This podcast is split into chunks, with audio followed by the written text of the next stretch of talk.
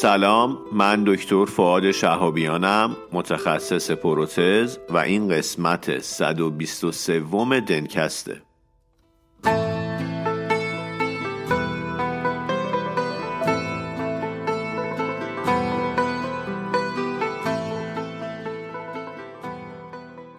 دنتکست مجموعه ای از پادکست هاست که در اون ما با همدیگه مقاله می‌خونیم. یعنی مقالات خوب و جذاب رو انتخاب می‌کنیم با همدیگه مرور می‌کنیم و به اشتراک می‌ذاریم.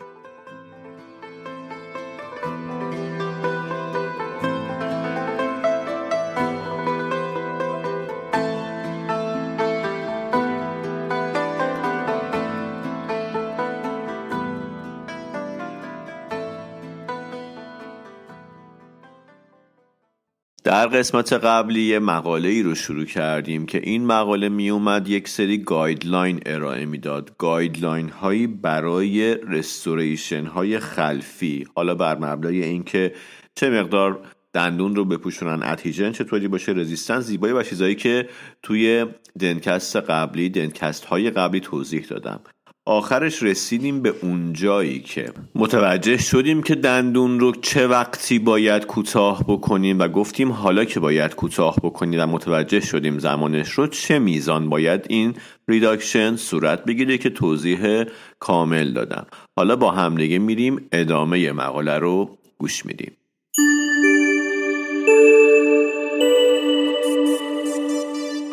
تو دنیای دندون پزشکی جای تیتانا خیلی خالی بود حالا تیتانا چیه؟ تیتانا یک فروشگاه آنلاینه مثل دیجیکالا اگر بخوام راحت تر تصور بکنین اما مربوط به ایمپلنت و به شکل تخصصی تو زمینه ایمپلنت های دندانی کار می‌کنه توی این سایت که شرکت راینو با یه تجربه ده ساله تو زمینه توزیع و تامین ایمپلنت فراهمش کرده و طراحیش کرده و پشتیبانیش می‌کنه شما می‌تونید از اون سیستم فروش سنتی ایمپلنت دور بشید و به شکل آنلاین اون برندی که می‌خواید رو اولا برید تو سایت ببینید که موجودی داره نداره و از چند تا برند تهیه کنید. مثلا فرض بکن که چند تا بیمار داری برندهای مختلف مسئول خرید مطبت میشینه پای سایت و از چند تا برند خرید می‌کنه و حتی می‌تونه روی این پکیج ها offer بگیره.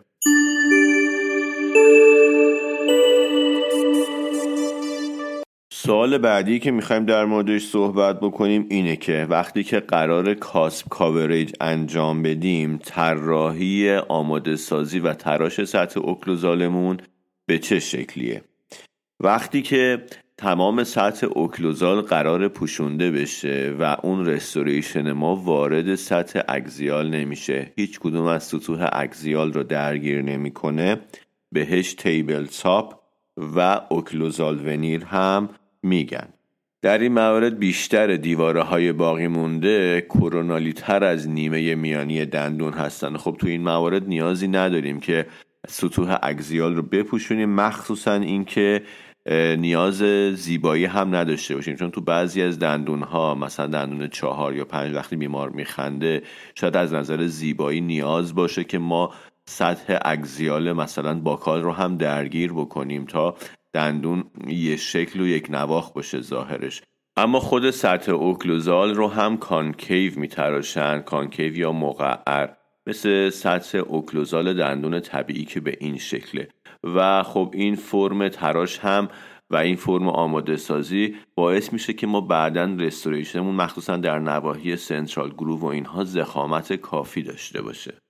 در مورد finishing line این حالت هم خب ساده ترینش حالت butt joint و 90 درجه است. این ساده ترینه اما مؤثر ترین نیست. چرا؟ به خاطر اینکه مشخص شده که وقتی که تراشمون موازی با prism های مینایی باشه قدرت bond مون نصف حالتیه که تراشمون عمود بر این prism های مینایی باشن.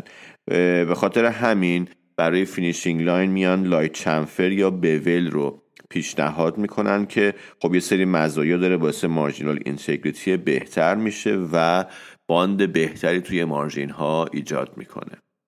ولی در هر صورت هر مدل مارژینی که استفاده بکنیم یه مقدار تو نواحی زیبایی کارمون مشکله که ما بتونیم این مارژین رو هاید بکنیم. به خاطر همین همونجوری که گفتم توی نواحی که زیبایی اهمیت داره. مثل پرمولر ها میان یه خورده فرم تراش رو عوض می‌کنن و سطح لیبیال رو هم درگیر می‌کنن که حالا خودش گفته که جلوتر توضیح میدیم.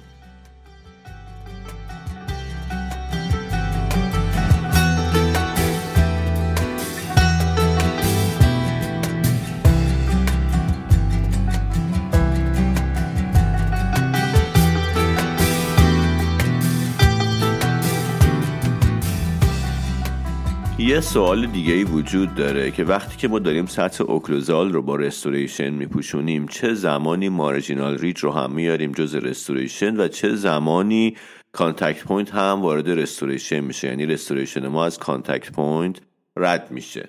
خب وقتی که قراره cusp های مجاور یه marginal ridge پوشونده بشن و marginal ridge هم از بین رفته خب اینجا کاملا مشخصه که باید marginal ridge هم وارد restoration بشه. اما سوال اساسی زمانیه که cusp های مجاور marginal ridge باید پوشونده بشن اما marginal ridge سالمه. اینجا باید چی کار بکنیم؟ تو این حالت در اغلب موارد توصیه شده که marginal ridge ها هم وارد restoration بشن. یعنی restoration مون marginal ridge رو هم بپوشونه. مخصوصا وقتی که ضخامت marginal ridge باقی مونده کمتر از یک میلیمتر یعنی که ما رسما DEJ نداریم. یا crack داریم یا دندون های مقابل در حالت occlusion با marginal ridge در تماسن. اما در مورد اینکه restoration ما بیاد contact point رو بپوشونه شامل اون هم بشه یا نه بستگی به محل contact point داره. مثلا توی دندون هایی که سنشون کمتره و سایش کمتری دارن. ما اونقدر فضا داریم برای آماده سازی restoration مون که restoration مون ضخامت حداقلی یک میلیمتر توی اون ناحیه marginal ridge رو داشته باشه و در عین حال به contact هم نرسه و نیازی نباشه که ما contact رو هم درگیر بکنیم. اما توی دندون هایی که مسنتر هستن و حالت سایشی دارن خب contact اومده occlusal تر و ما وقتی که بخوایم حداقل ضخامت رو داشته باشه restoration مون مجبوریم که contact رو هم درگیر بکنیم. اما در هر صورت این رو حواستون باشه که اگر به هر دلیلی قراره که marginal ridge و contact رو حفظ بکنید همون مشکلاتی رو که با حفظ cusp ا داریم خواهیم داشت. چه مشکلاتی؟ مثلا پوسیدگی های ثانویه. فرکچر رستوریشنمون یا مثلا فرکچر مارجینال ریجمون به خاطر اینکه مثلا حجمش کمه یا کرکتر یا هرچی اینا رو باید حواسمون باشه.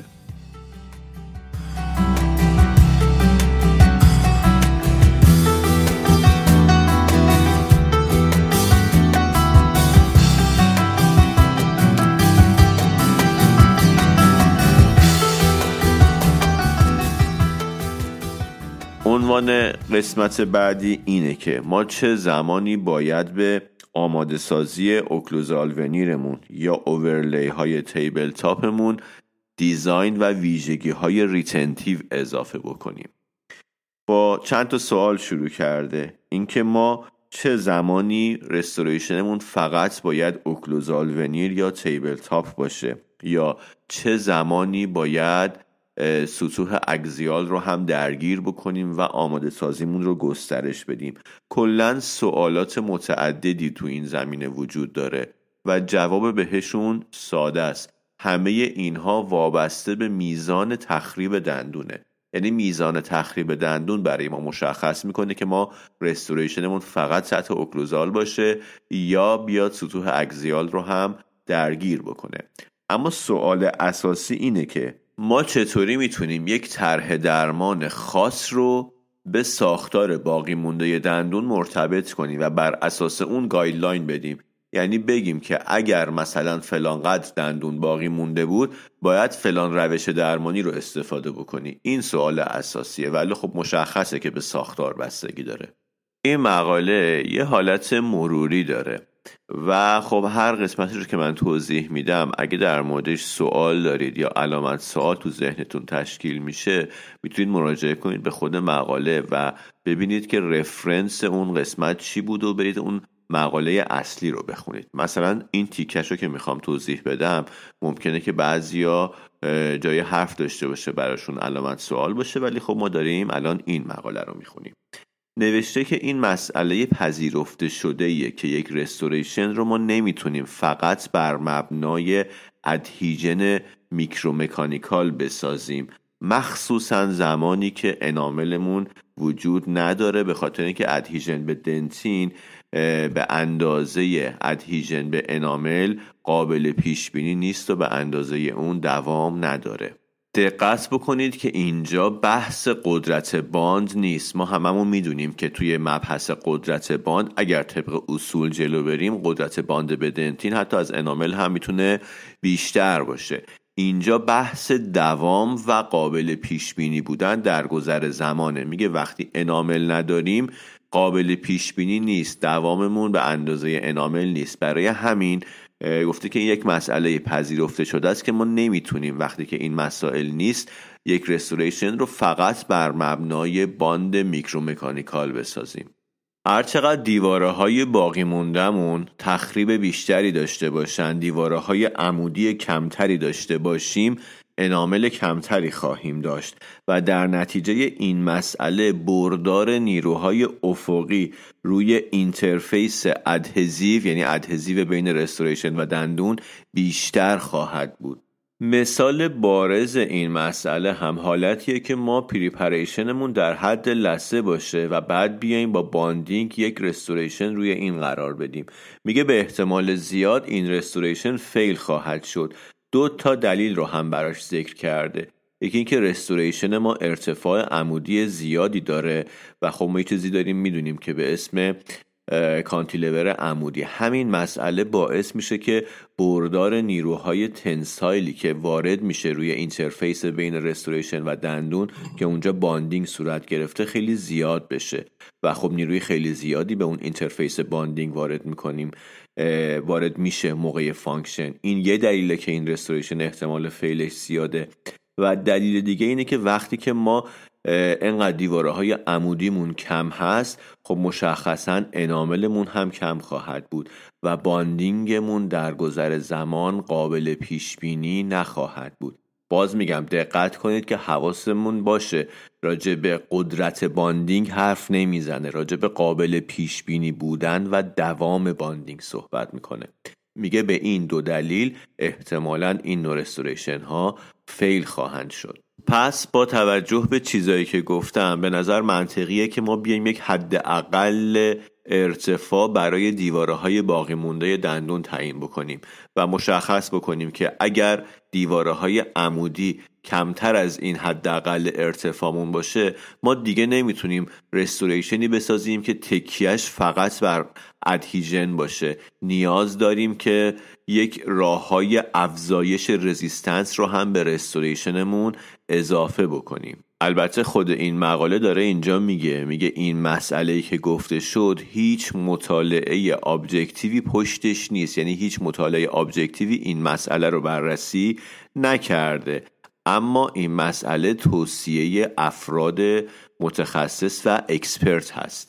مبنای مطالعات مختلف برای اینکه از حالت tabletop بریم به سمت vonlay یا یک restoration ی که علاوه بر سطح occlusal یکی از سطوح axial رو هم درگیر بکنه یا زیبایی و نیازهای زیبایی بوده که مثلا بیایم سطح buccal ی که دیده میشه رو هم بپوشونیم یا مسائل subjective ی مثل این بوده که مثلا وقتی تخریب زیاده سطوح اگزیال رو هم درگیر بکنیم. حالا توی این مطالعه می‌خواد یه مبنای مشخص بده که بگه اگر اینجوری شد ما سطح مثلا اگزیال رو هم درگیر می‌کنیم یا نه که حالا جلوتر توضیح میدم.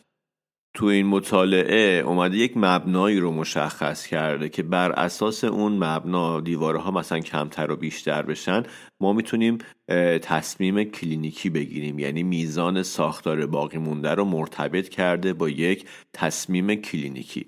اما نکته ای که باید بدونیم اینه که وقتی مثلا میگیم دیوار باقی مونده منظور دیواره های باقی مونده بعد از حذف پوسیدگی و برداشت restoration های قبلی و همه این هاست enamel unsupport هم ورداری. دیواره های عمودی رو هم کوتاه کنی تا جایی که حداقل زخامت یک میلیمتر بشه.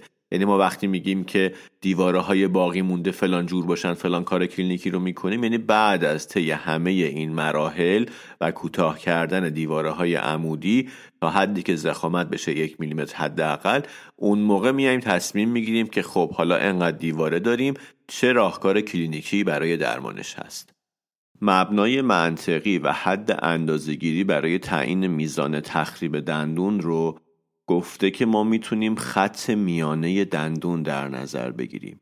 حالا خط میانه دندون کجاست؟ تقریبا میشه وسط crown کلینیکی یا دو تا سه میلیمتر coronal ی تر از cementoenamel junction تو دندونهای خلفی در سطح buccal و lingual. پس خط مبنامون برای تخریب خط میانه دندونه که خط میانه دندون تقریبا میشه وسط crown کلینیکی یا تو دندونای خلفی توی سطح buccal و lingual اگر بخوایم در نظر بگیریم تقریبا میشه دو تا سه میلیمتر بالاتر از cementoenamel junction. حالا چرا این خط مهمه؟ به خاطر اینکه میزان enamel توی دیواره دندون زیر این خط افت شدیدی می‌کنه و میره کمتر از یک میلیمتر میشه. برای همین ما این مبنا رو در نظر گرفتیم و میزان تخریب دندون رو با این مبنا میسنجیم. حالا توی این مطالعه اومده سه دسته کرده تخریب ساختار دندون رو. مبنا هم همون خط میانیه که توصیفش کردم. خودش هم داره میگه میگه این یک طبقه بندی خشک نیست فقط یک پیشنهاده. این سه تا مرحله از دست رفتن ساختار دندون اینجوریه. یکی مایلد تیشولاسه یکی مادریت و یکی هم سیویر تیشولاس پس توی این مقاله مراحل از دست رفتن ساختار دندون سه قسمت شده و مبنا همون خط میانیه که توضیح دادم کجاست. مایل تیشولاس مادریت تیشولاس و سیویر تیشولاس اما قبل از اینکه توضیح بدم که هر کدوم چجوریه به دو تا مسئله دقت بکنید وقتی میگم دیواره باقی مونده قبلا گفتم منظورم چیه؟ یعنی که کلا پوسیدگی و اینا برداشته میشه مینای آن ساپورت برداشته میشه دیوارها کوتاه میشه اینو دیگه تکرار نمی‌کنم. یکی هم این که خط مبنا رو قبلا گفتم که خط میانیه و خط میانی کجای دندون میشه. این دوتا رو مد نظرتون باشه که من توضیح بدم منظور از مایل تیشولاس مادریت و سیویر تیشولاس چی هست؟ مایل تیشولاس یعنی اینکه تخریب ما به شکلیه که ما در بالای خط میانی دندون در بیش از دو سوم محیط دندون دارای دیواره های باقی مونده حاوی انامل هستیم. مادریت تیشولاس یعنی این دیواره های باقی مونده دارای انامل که بالاتر از خط میانی دندون هستند بین یک سوم تا دو سوم محیط رو تشکیل میدن. و سیویر تیشولاس حالتیه که این دیواره های باقی مونده دارای انامل که بالاتر از خط میانی هستند کمتر از یک سوم محیط دندان رو شامل میشن. توی دندون هایی که ما mild tissue loss داریم می‌تونیم یک restoration ساده به شکل یک overlay یا tabletop داشته باشیم. هیچ طراحی اضافه ای هم برای افزایش resistance و اینجور مسائلی که قبلا گفتم نیاز نیست. پس یک occlusal veneer یا tabletop کافیه. به خاطر اینکه ما هم نسج کافی داریم هم بالای به اصطلاح اون خط میانی به اندازه کافی انامل داریم که خیالمون راحت باشه که ادهیژنمون می‌تونه هم ریتنشنمون رو برقرار کنه و هم رزیستنسمون رو برآورده بکنه. اما در مواردی که ما مادریت تیشولاس داریم ساختار عمودیمون کمتره. برای ادهیژن اناملمون هم زخامت کمتری داره و نویسنده های این مقاله معتقدند که توی این موارد ما علاوه بر اون سطح occlusal باید حواسمون باشه که یک سری نواحی اضافه رو هم به آماده سازی دندونمون اضافه کنیم تا بتونیم retention و resistance بهتری داشته باشیم. این نواحی که به آماده سازی سطوح axial اضافه میشن تا retention و resistance ایجاد بکنن می‌تونن به سه شکل متفاوت باشن. حالت اول حالتیه که بیایم سطوح axial رو درگیر بکنیم. یا قسمتی از سطوح axial دندون درگیر میشه که بهش میگن long wrap overlay یا حالتیه که کل سطوح axial درگیر میشه که بهش میگن adhesive crown پس حالت اول اینه که برای افزایش retention و resistance بیایم سطوح axial رو درگیر بکنیم که ممکنه یک قسمت یعنی یک قسمت یعنی قسمتی از سطوح axial باشه یا کل سطوح axial پوشانده بشه. حالت دوم که ما میایم یک سری جزئیات اضافه می‌کنیم که retention و resistance بره بالا حالتی که میایم از pulp chamber استفاده می‌کنیم توی دندون هایی که اندو شدن. به این حالت میگن اندوکراون و حالت سوم هم هر دوتای این هاست یعنی اندوکراونی که دیواره های اگزیالش هم درگیر شدن. در رستوریشن های خلفی پارشیالی ادهزیو یعنی اونایی که یک قسمت از محیط دندان رو هم در بر می‌گیرن به نظر نمی‌رسه که استفاده از پست مزیت خاصی داشته باشه.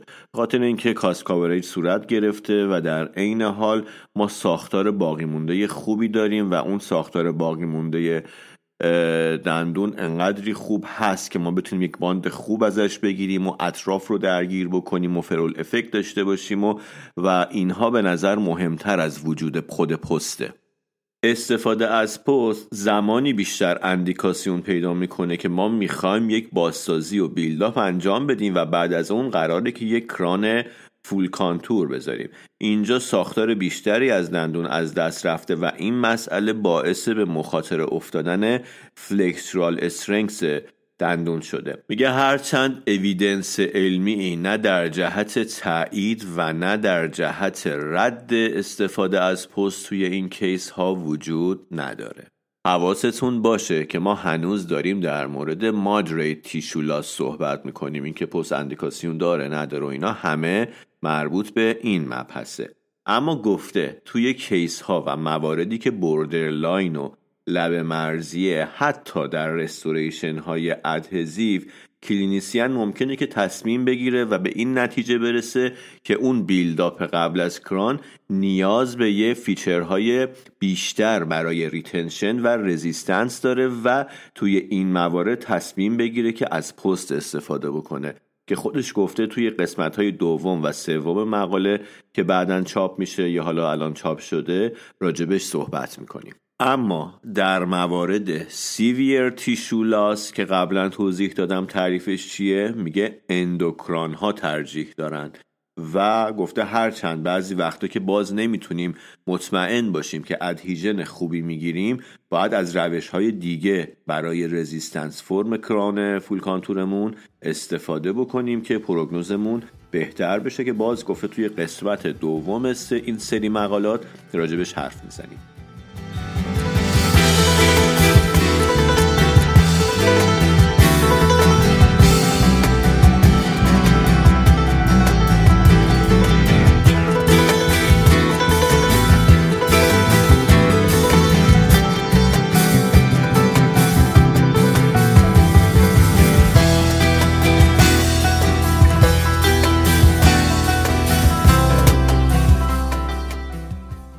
آماده سازی سطوح axial به نظر می‌رسه که finishing line های chamfer و shoulder در onlay ها survival بلند مدت بیشتری دارند.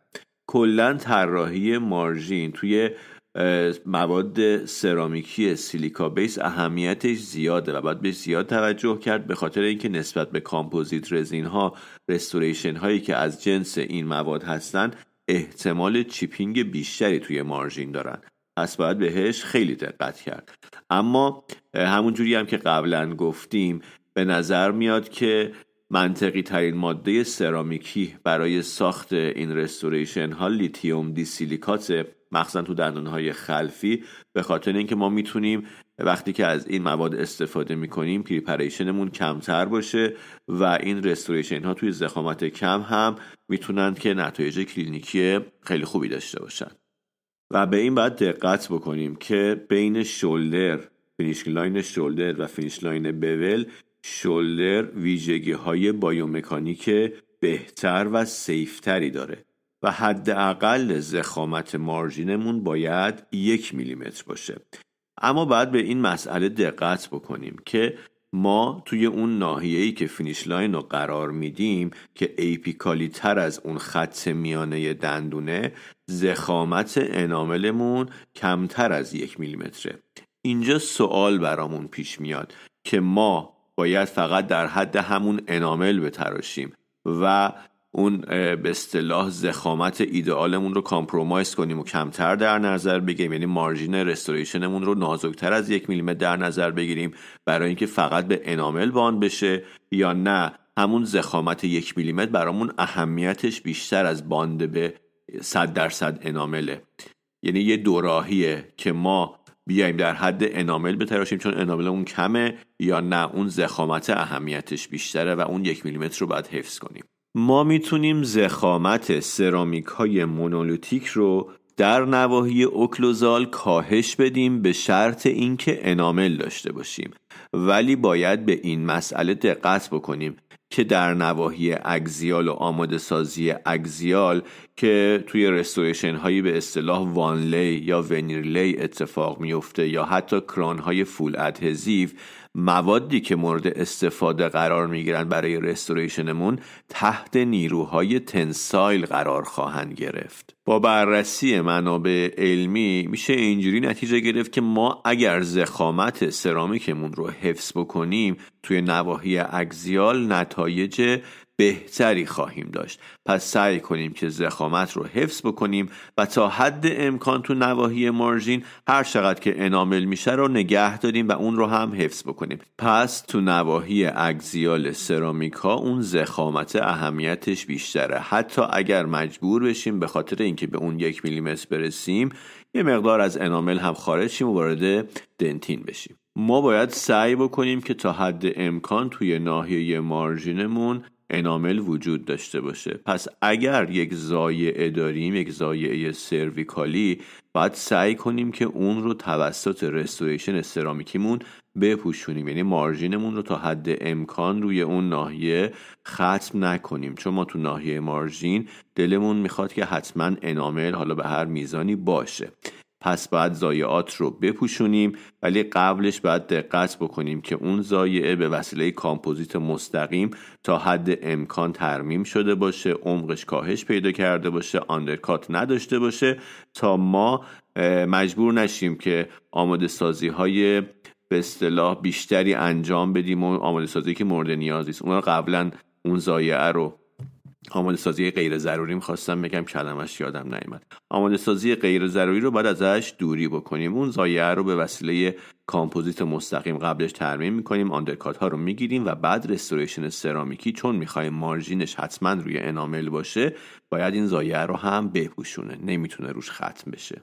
دو تا نکته. اولیش این که توی بعضی از دندون ها مثل premolar که ما میایم به خاطر زیبایی سطح buccal رو هم درگیر restoration مون می‌کنیم و onlay می‌سازیم می‌تونیم از اصول تراش laminate دندانهای قدامی پیروی بکنیم و میزان تراش و finishing line مون رو در حد همون enamel نگه داریم. دیگه اینجا نیازی نیستش که بیایم یک میلیمتر تراش بدیم. پس این داستان برای premolar ها می‌تونه یک استثنا باشه. و نکته بعدی این که وقتی که ما میایم سطح axial buccal یا lingual رو درگیر می‌کنیم و marginal ridge رو هم از دست دادیم خب باید finishing line اینا به همدیگه متصل بشه به تدریج دیگه. توی این موارد contact point هم درگیر میشه و میاد جزء آماده سازیمون. تا ما بتونیم یک finish line خوب و یک نواخت از سطح axial حالا buccal یا lingual بیاریم توی proximal ی که marginal ridge هم توش درگیر شده.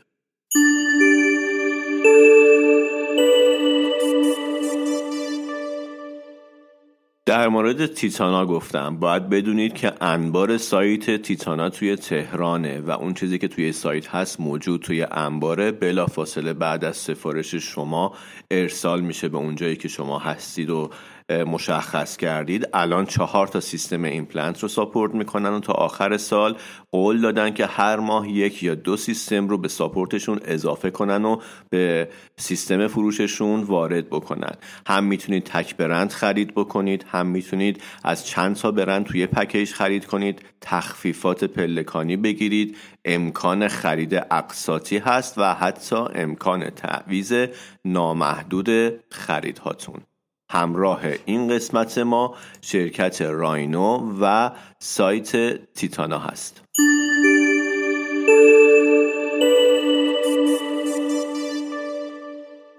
برای اینکه دنکستمون خیلی طولانی و حوصله سربر نشه و تمرکزتون رو هم از دست ندید اینجا دنکست رو به اتمام میرسونم. مقاله همچنان ادامه داره و فکر می‌کنم یه پادکست دیگه کار داشته باشه. خیلی ممنونم که وقتتون رو در اختیار من گذاشتید. امیدوارم که اوقات خوبی رو داشته باشید. عذاب موندن اینجا منو خاکستری کرده به هر گوشه که میچرخی فقط تاریک و سخته.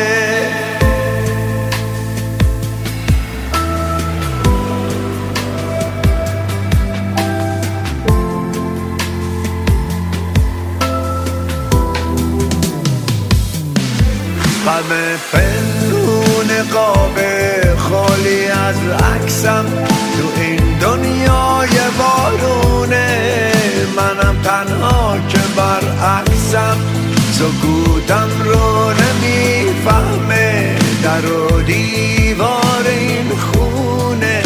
بریده از همه عالم.